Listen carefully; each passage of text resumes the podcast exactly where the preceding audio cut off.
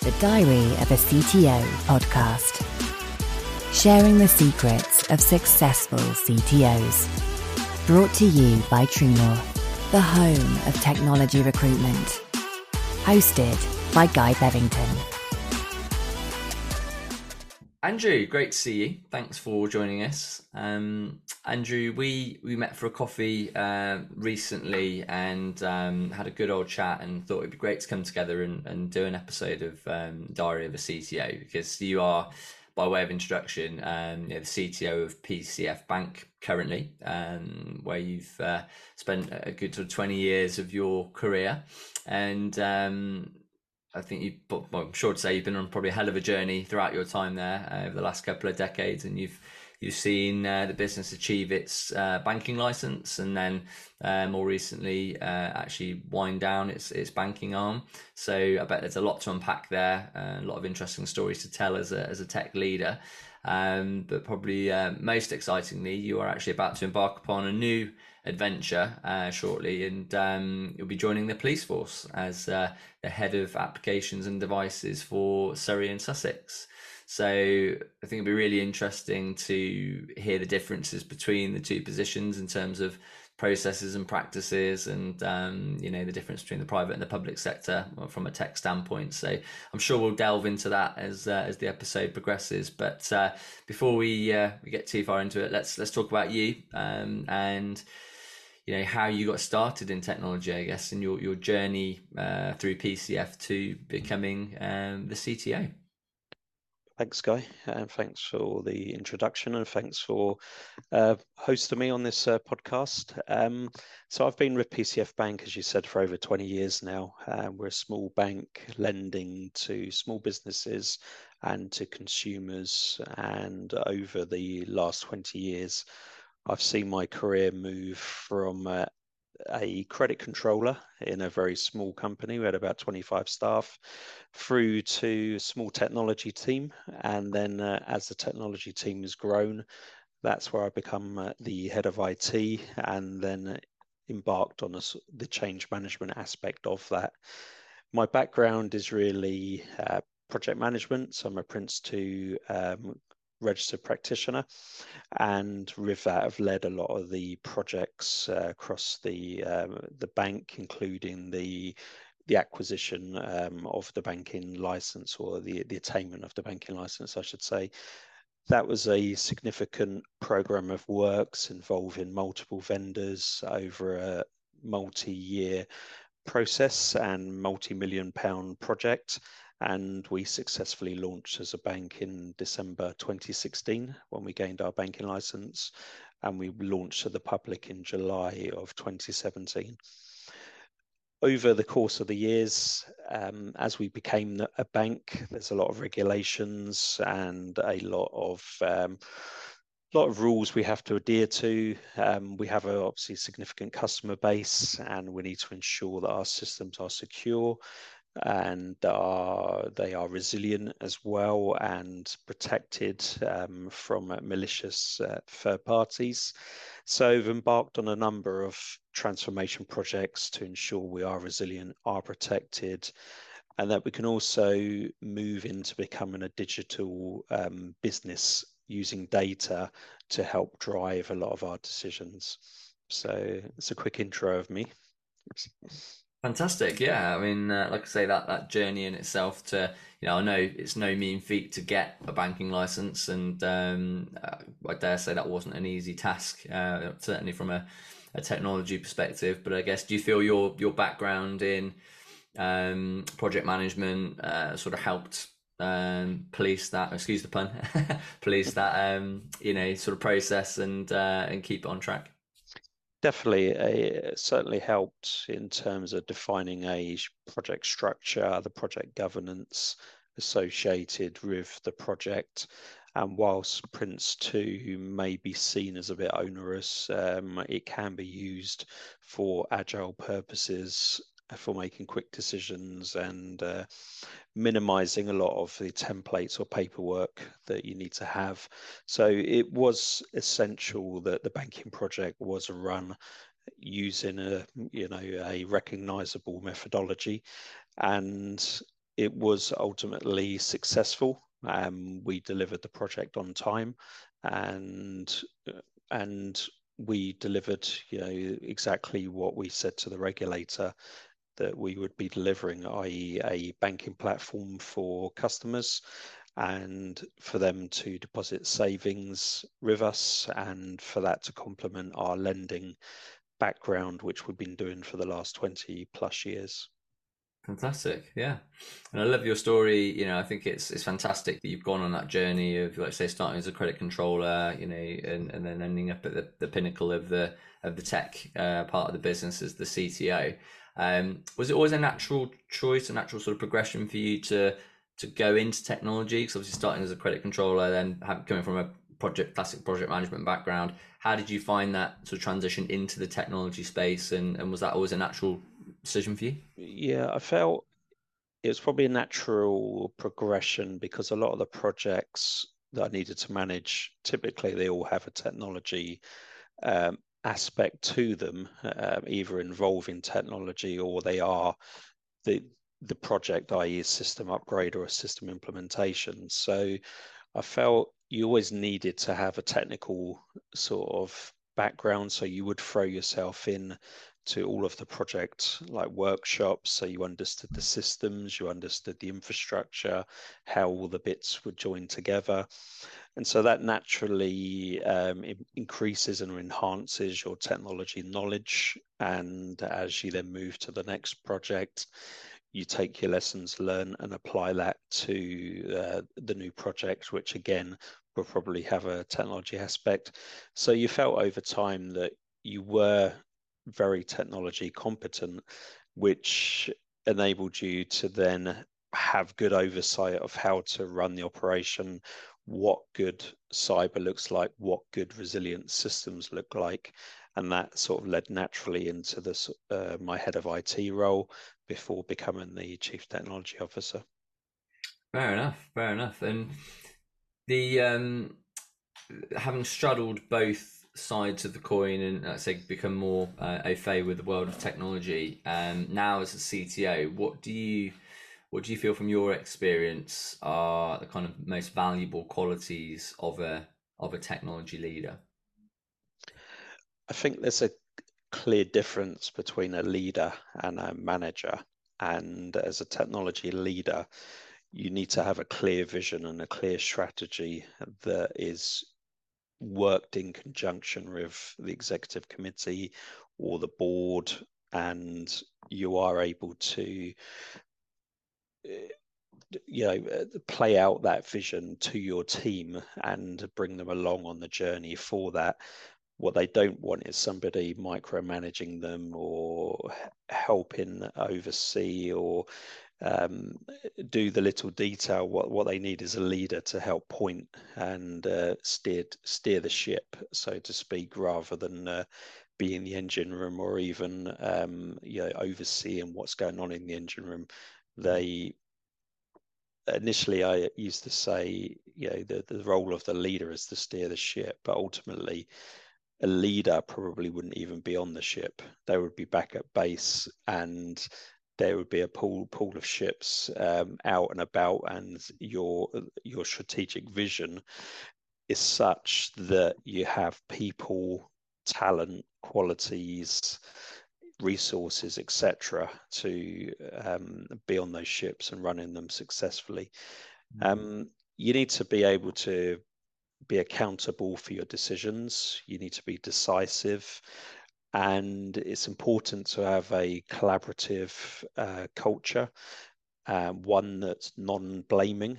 Uh, I think is very key um, within the world of IT and even projects. It's very easy and for things to go wrong, and it'd be wrong of anyone to say nothing ever goes wrong um, because they'd be lying.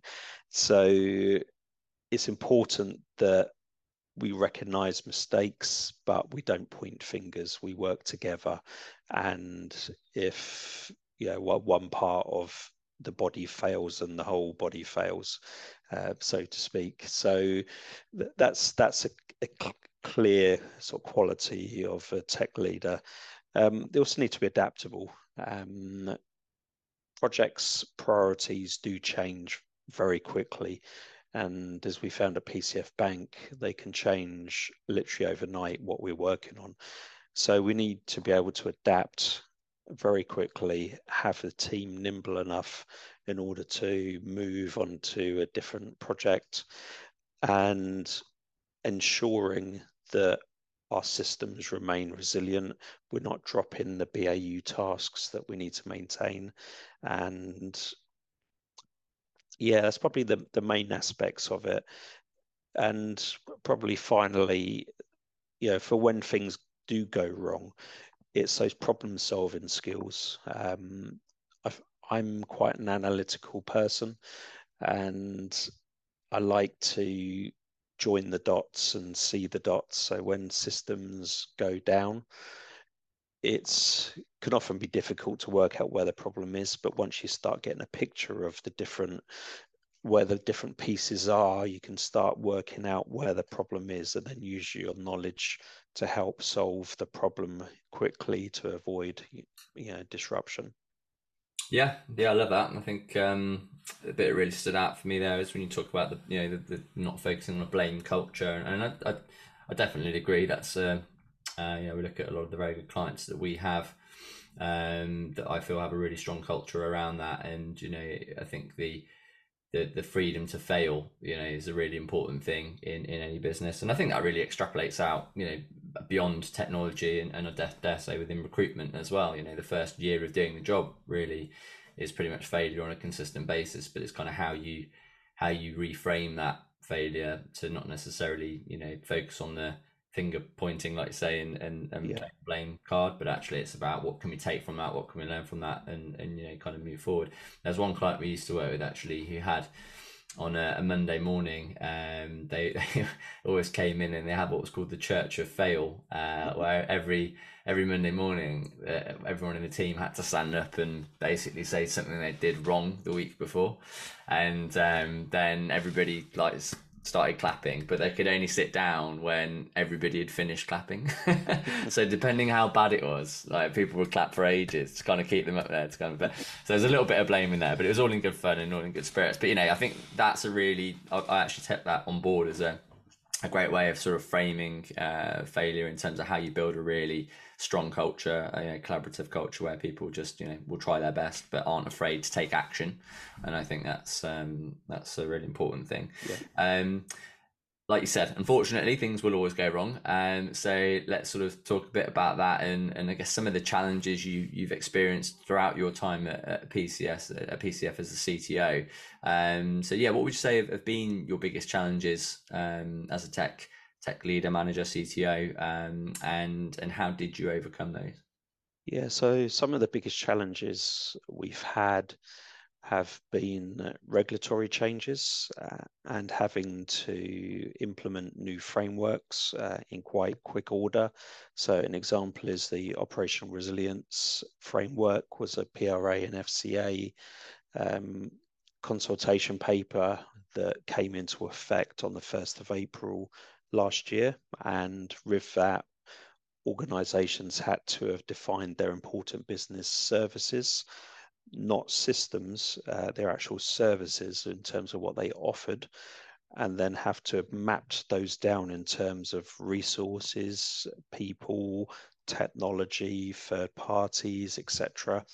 So as a complete mapping exercise, then agree with the business. At what point of downtime would this cause a maximum tolerable, you know, sort of uh, disruption? And we would talk to the business and they might say one hour, um, to which you would go for an exercise to say, well, actually, if our systems were down for an hour, it wouldn't cause regulatory, you know, uh, damage or reputational damage or um, profit loss implications. And we'd work with the business and stakeholders to agree suitable maximum tolerable disruptions. Mm-hmm. And so in relatively quick order, we had had our important business services named, mapped, the tolerances set. We then had to go about testing those and building up scenarios of when they could go down and what how long it would take us to recover that service. So that's been one of the challenges um, in more recent times. Um, the other challenge is as a bank, there's a lot of auditing. So we're subject to a number of internal audits and external audits to make sure our systems are secure, resilient, etc.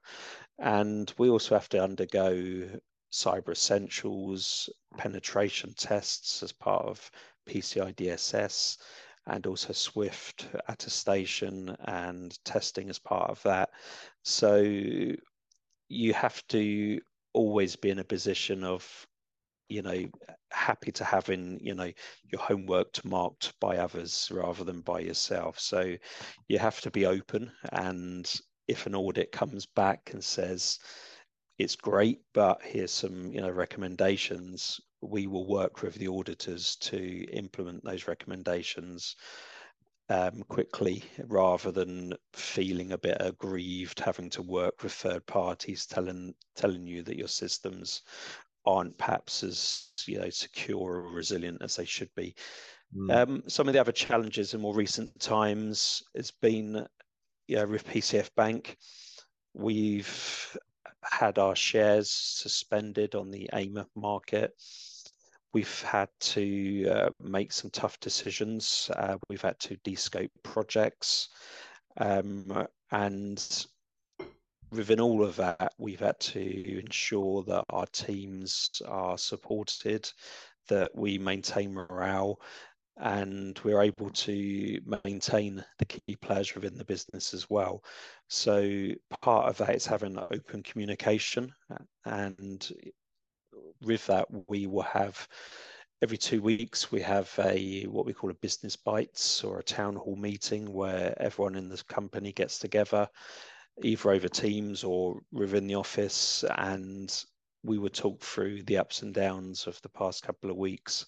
What are the challenges? What are the updates going on, so that we can try and be as transparent as possible, you know, with the team, so that so that they know what's going on, and to try and reassure our colleagues, you know, um, about where we're at at the moment as well. So that's so that's been some of the the biggest challenges over the last probably last year, um, as I said, with the AIM suspension, withdrawing from the lending market, and ultimately deciding to um, withdraw from the UK banking market as well, mm. has all bit happened in the last sort of 12 to 18 months, which of course brings uncertainty and with that pressure and so we, we have to do our best as leaders to um, you know support staff encourage staff and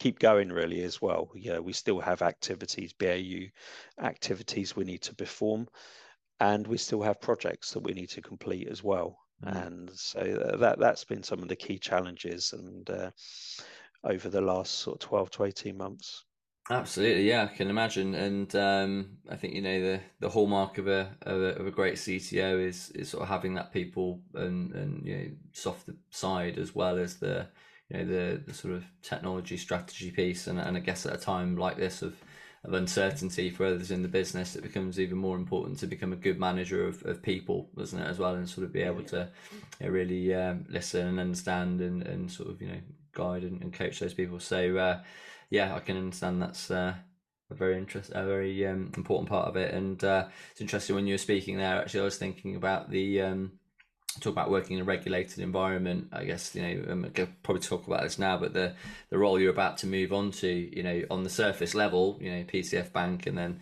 joining the, the, the police force. A lot of differences clearly between those two industries, and um, yeah, hopefully a really exciting sort of next step for you to to, to move into. But I guess in many ways, also a few similarities in sort of working in a very regulated environment to the degree of you know standards that you've got to adhere to and make sure that you know you're sort of complying with and that kind of thing. So. So yeah, talk us through your thought process to to go from you know 20 years in the in the commercial you know sort of FS and banking space to taking on biting on a, a whole new challenge in uh, in joining um, joining the, the police force to to focus on their tech side. Yeah, of course. So after 20 years uh, within financial services and the, the banking industry, and with the uncertainty at the moment with PCF Bank, and also there's a lot of companies, other banks going through similar um, stresses as well at the moment. It, there comes an opportunity where you you start to think um, I could move to another bank and do similar things, or I could look elsewhere in different sectors as well. And part part of my thinking was if I was to drop dead tomorrow, and apologies for being morbid, but what would my legacy be? And I could say, yes, I've been successful as a CTO and we've attained a banking license, etc.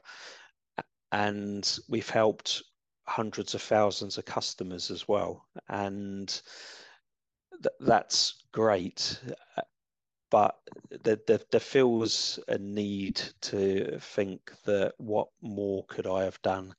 And so you start looking at other sectors, and initially I started looking in the charity sector to try and sort of give back to the, you know, more, more, eh, more visibly to the community. And then this uh, police role opened up um, within Sussex Police, which is local to me. Um, so it's about a 20 minute commute by train rather than an hour and 40 minute commute into London. So I started exploring that and had a interview with themselves and the organization very very different they have over 10,000 officers and staff working for Surrey and Sussex Police, supporting over, I think it was over 3 million citizens across uh, the counties as well. So, having the ability to help define and support the applications that officers are using on the front line became very appealing and having the ability to influence and look after the devices they use as well from like body worn video to fingerprint scanners to mobile phones and the applications they use on there there there comes a lot of interest a very different sector very um, very regimented on one side of the organization where you have the police officers and you have the police staff supporting those officers sort of uh, behind the scenes working but ultimately without the staff members the officers will be very hindered um, in in their frontline duties mm. so the opportunity arose and it was obviously great to be accepted into the role. And I've had an open day there this week where I had a meet and greet the team. And it's a very, very professional organization, a lot to take in. There's um, good structure, but there's also areas for improvement as well. And that's where I think my abilities and leadership will help um, with that to help put together a roadmap and a strategy for the future. And ultimately, you'd then say, you know, in the future, what would my legacy be? And I could say, well, if I've helped frontline officers, even by a few minutes per day, by having a slightly different way of doing something on one of their devices, and that frees up time to help the community, then that's a great way of serving the community and serving my local community, giving back to the community, and ultimately something yeah, I can be proud of and my children can be proud of as yeah, we're working for the police force. Absolutely, oh, yeah, and I really, I really respect that, and I think it's a really um, important thing because, you know, very often, um, I think we've probably seen this a little bit more since COVID. Actually, um, when I think about my sort of fifteen years of, of recruiting for for technology professionals, um, very often when we're speaking to people now, you know, the words that are getting used are, you know, purpose, mission, uh, you know, legacy, like you say, and actually a, a, range of seniority as well. You know, one of the key things that I think a lot of technology professionals really want to see in the world that we are living now is, is what the, the, impact of their work. You know, um, yeah. certainly, certainly within the data science field, you know, we're seeing a really big push now from great candidates wanting to work in in the tech for good space. Uh, you know, in kind of B Corp kind of companies where you know the the types of problems they're solving are having real social impact and um, you know they can go to bed every day knowing actually whatever they've done is had a you know it's a big a step in the right direction. And um, you know and, and rather sort of cheesily but but is genuinely very true. When I, I founded True North you know. I was really quite disenfranchised with the recruitment industry in general because um, you know having worked for 10 years in another environment where it's purely focused around money and numbers on a board and, and not really about the people you were serving, um, you know, or, or actually just general levels of, you know, job fulfillment or, or happiness, you know, both internally within the business and, and, you know, externally. One of the things I really wanted the True North Business stand for was about actually helping people be happy at work because I knew that it's one of the biggest it can be one of your biggest sources of happiness or your, your biggest sources of misery what you do for you know sort of 12 hours a day so um, you know if we could generally take somebody from place a to place b and place b is going to be a place where they're going to be happier and have more smiles on their face every day then i think that's um, you know a really worthwhile uh, thing that we can be doing. Um, exactly. So, so, yeah, I really buy into that, and I think that's a really, uh, really, really great point. And um, and, and also I can imagine in that environment as well, like literally the work you're doing will have a direct impact. You know, obviously the the, the world we live in now is a very digital world, and and you know clearly the the systems within the police force, I'm sure, will rely very heavily on the applications and devices that you're going to be looking after. Um, what what are you sort of most excited about from a, a technology point of view in terms of you know some of the some of the challenges and some of the areas that you feel you can add add a lot of value in your role? Yeah, so a lot of the interest I have is in sort of data-driven decision making. So here at PCF Bank, I built a data science team headed up by a great head of data. And the whole intention was to take our data we have and try and make informed decisions using that data and using machine learning to help forecast and predict um, when a loan might end, for example, and also just give us a lot more insight into our data in terms of uh, how much cash has been paid versus how much cash was due, and a lot more insight than what we perhaps currently had uh, within the data. So a huge sort of data-driven focus with machine learning, sort of tapping into that data and using sort of uh, robotic process automation to help eliminate some of the steps in things like creating a settlement figure such that a customer could go online request a quote and the quote is there immediately online and posted out to them rather than you know having a, a colleague sat in the background uh, performing that task. There'll be a lot of cloud um, first decisioning, and but when people say cloud first, it doesn't necessarily mean that people do opt for the cloud. It's not it necessarily the right decision for all companies and for what they're after there may be cases and business cases for actually keeping it on premise, particularly around cloud costs, which can be an unknown and they can, they can be hard to um, estimate and hard to control. And before you know it, you, are running a, a, beast of a machine and you're getting invoices for tens of thousands each month coming through.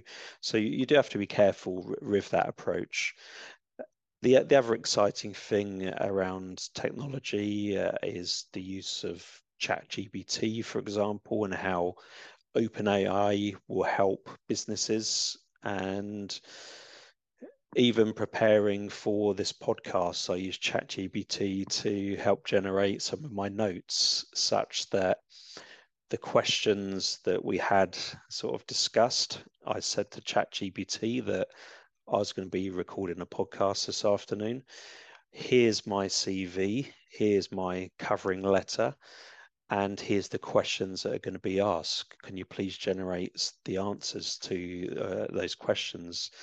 And it you know, outputted a whole uh, load of text, to which I then said, well, that's too short. It was, uh, and I said it's going to be a 30 minute long podcast. Um, so it went into more depth. I then said to it, I needed it as bullet points, and it would then provide it as bullet points. So the information I have in front of me is just, um, yeah, would have taken previously me time to do that, to take my CV, to take my other documentation, review the questions, and have a think about, yeah, what what would be the best answer. Instead, using technology and OpenAI to generate suggestive answers that I could use doesn't necessarily mean it's all right and it's all um, valid and will all be used, but it gives a lot of pointers and it helps, you know, to drive that process. Mm. I think it could be useful in the recruitment um, line of work. Um, I'm sure recruiters and agencies could use it to say, well, here's the job description. Here's CV of candidate A, B, C, D, and load them all in, and for it to then determine who is who is the best fit candidate for that role, and it will use keywords, for example, to try and match it, but it will also try and perhaps intelligently match it. And you'd say to it, well, actually, I don't want somebody that matches everything because we probably can't afford that person. And so you, you, teach it to say I'm looking for somebody that I can grow and um, mature within the team, and they may not be the polished product yet, but they're somebody we can nurture um, over the, the next couple of years, and f- for that to assist in that process as well. So we're we're really at the you know, the cusp of the capability of what OpenAI can do. We just need to be careful that we don't take it as the definitive answer in the same way as when you might search for something in Google or other search engine, you don't you will review the search results and you make an informed opinion as to okay, I'm going to go to this one that's third on the list. And then rather than going to page 12 on the list and finding some obscure answers. Mm. so you, you still need to exercise your own judgment um, when reviewing the answers um, before just taking them as gospel. Um, yeah yep Absolutely, absolutely. I think know, some some really, really great points there, and I don't think it would be a, a podcast at the moment if we didn't mention Chat GPT in some way, some way, shape, and yeah. form. Um, but no, I, I, can fully attest to uh, you know from from the applications that we've used, the use cases we've had within recruitment. It has offered a lot of value, definitely. Um, and I, and I think you got the nail totally on the head that it's, but it's not a definitive answer. You know, it's I think technology essentially, you know, as as technology's been evolving, the whole purpose is to get information to people quicker and to to help people you know essentially get to the end result quicker and i think that's really what chat gpt is is doing in a very sort of you know impressive way um but I totally agree with you. You know, it should never be taken um, as the as the gospel because you know, and it, it's one of the things I'm quite reassured by in recruitment actually that you know your your point there about um, you know inputting a job spec, looking at a CV, ask ChatGPT which is going to be the best fit, you know, it will approach that in a very methodical, consistent manner. And I'm sure actually output some really interesting um, insights between the two. Um, but I think people have been trying to write software to replace recruiters for, for years. And um, well, I'm sure people have been trying to write software to replace a lot of people for years, but certainly within recruitment. But the thing I'm quite always you know, reassured by is that because it's a people industry, yes, it will give you some really good insights, but until you've actually met that person and you've kind of had the conversation with them and looked at the whites of their eyes, it's um, you know you can't really assess the suitability of a candidate for a role because a lot of it is around culture fit as well and personality fit and that kind of thing. So, like you say, I think it's a really great tool for giving a certain indicator that you know of certain uh, triggers that you might be moving in in the right way. But I think like lots of other industries, there will always be that need for that last piece of kind of human interaction and assessment, um, because that's the one bit that I still think we're we're very very far away and that is you know ai's well call it ai whatever you want to call it a model's ability to assess the the, the finer areas of culture and you know, personality and that kind of thing um but yeah it's, it's you know unbelievably interesting isn't it and uh, yeah i'm sure lots of lots more exciting things to come on that front. Um, but uh, but no, Andrew, I really enjoyed the chat. I think it's been a fantastic episode, and um, you know, really uh, appreciate your perspective. Uh, you know, from having gone through your journey at PCF, and and you know, I'm really excited to see how your uh, your new adventure at um, at Surrey and Sussex Police uh, will, will, pan out. So definitely keep us in the loop, and maybe come back in in a few months' time and, and do another episode and let us know how it's uh, how it's all been going in, in the first few months. Um, but I like to end each episode with uh, the, the, the the same question, um, which is, you know, what's the what's the best piece of advice you've ever received? You know, if you, there's a bit one bit of advice that stuck with you that you'd want to pass on to uh, your fellow uh, humankind, um, what would that be for you? I think for me personally, is understanding and recognizing how hybrid working has affected you know the world really over the since COVID, and it will lead and has led to a lot of burnout of employees and the reason for that is through the work life balance has become very blurred and people will work longer hours when they're at home uh, because they don't have commutes and or they will try and squeeze too much into those hours. Um, and people will work different hours, so it wouldn't be unusual to get an email from somebody at seven, eight o'clock at night and feel the need to respond to that. And with such a connected world now, you have your email on your phone, on your iPad. Um, you know, they might ping through on your Apple Watch. It's very hard to escape work. So my probably uh, my advice to people and the advice that was given to me is to do ensure you still have those work boundaries wherever you're working, whether that's at home or in the office, such that you know half five, six o'clock, you do turn off your laptop, and you you recognize that was my work time this is now my private time, my personal time. I'm going to sit down and have dinner with my wife and children. I'm not going to be checking emails on my phone. I'm not going to be responding to anything that might come through. And and to have things like self-care is not something uh, a lot of people may be aware of or heard of, but self-care is basically looking after yourself and doing activities that bring you positive sort of um, emotions and feelings. It could be for me just simply walking the dog and or going for breakfast with a friend. And it's those moments that essentially are charging you back up again so that you are ready for work.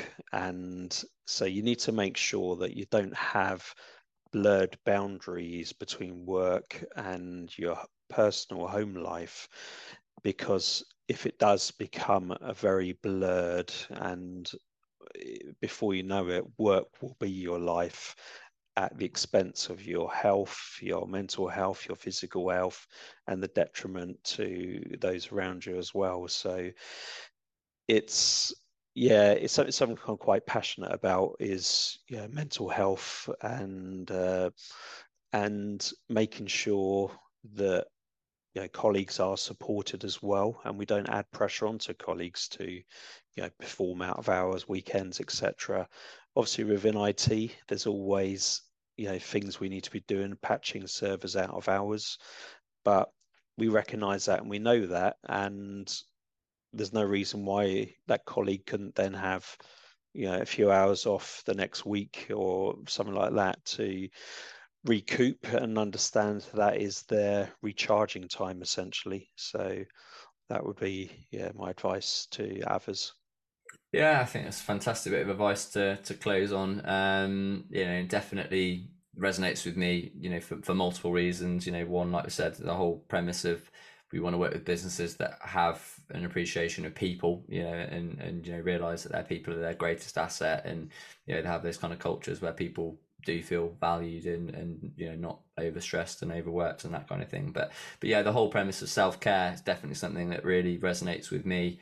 You know, I guess as a as a business owner, you know, and working from home quite a lot, and actually when I started the business, that was one of the main reasons I started my own business was to work from home. It was sort of six months before the pandemic happened, and obviously the pandemic happened, and everyone started working from home. But I definitely um, resonate with what you're saying around the you know the blurred boundaries and, and carving that time out for yourself because as an entrepreneur, there's always more you can be doing, right? And when it's your kind of name yeah. above the door, and, and you want to see the business be successful, you know, there's always uh, you know, always fire up the laptop in the evening and do do a few more emails, etc.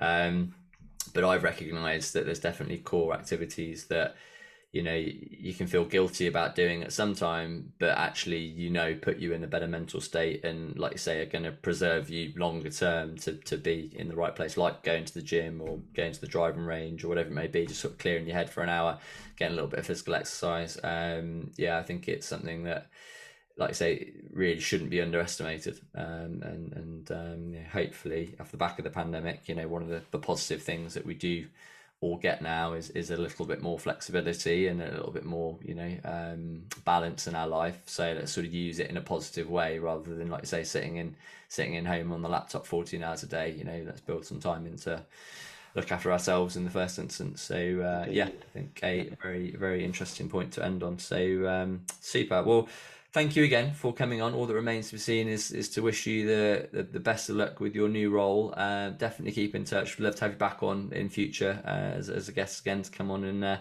and uh, tell us the stories that you're able to tell us. Um, you know, yeah, confidentially. And um, and yeah, you know, all the best with it, and uh, look forward to, to keeping in touch.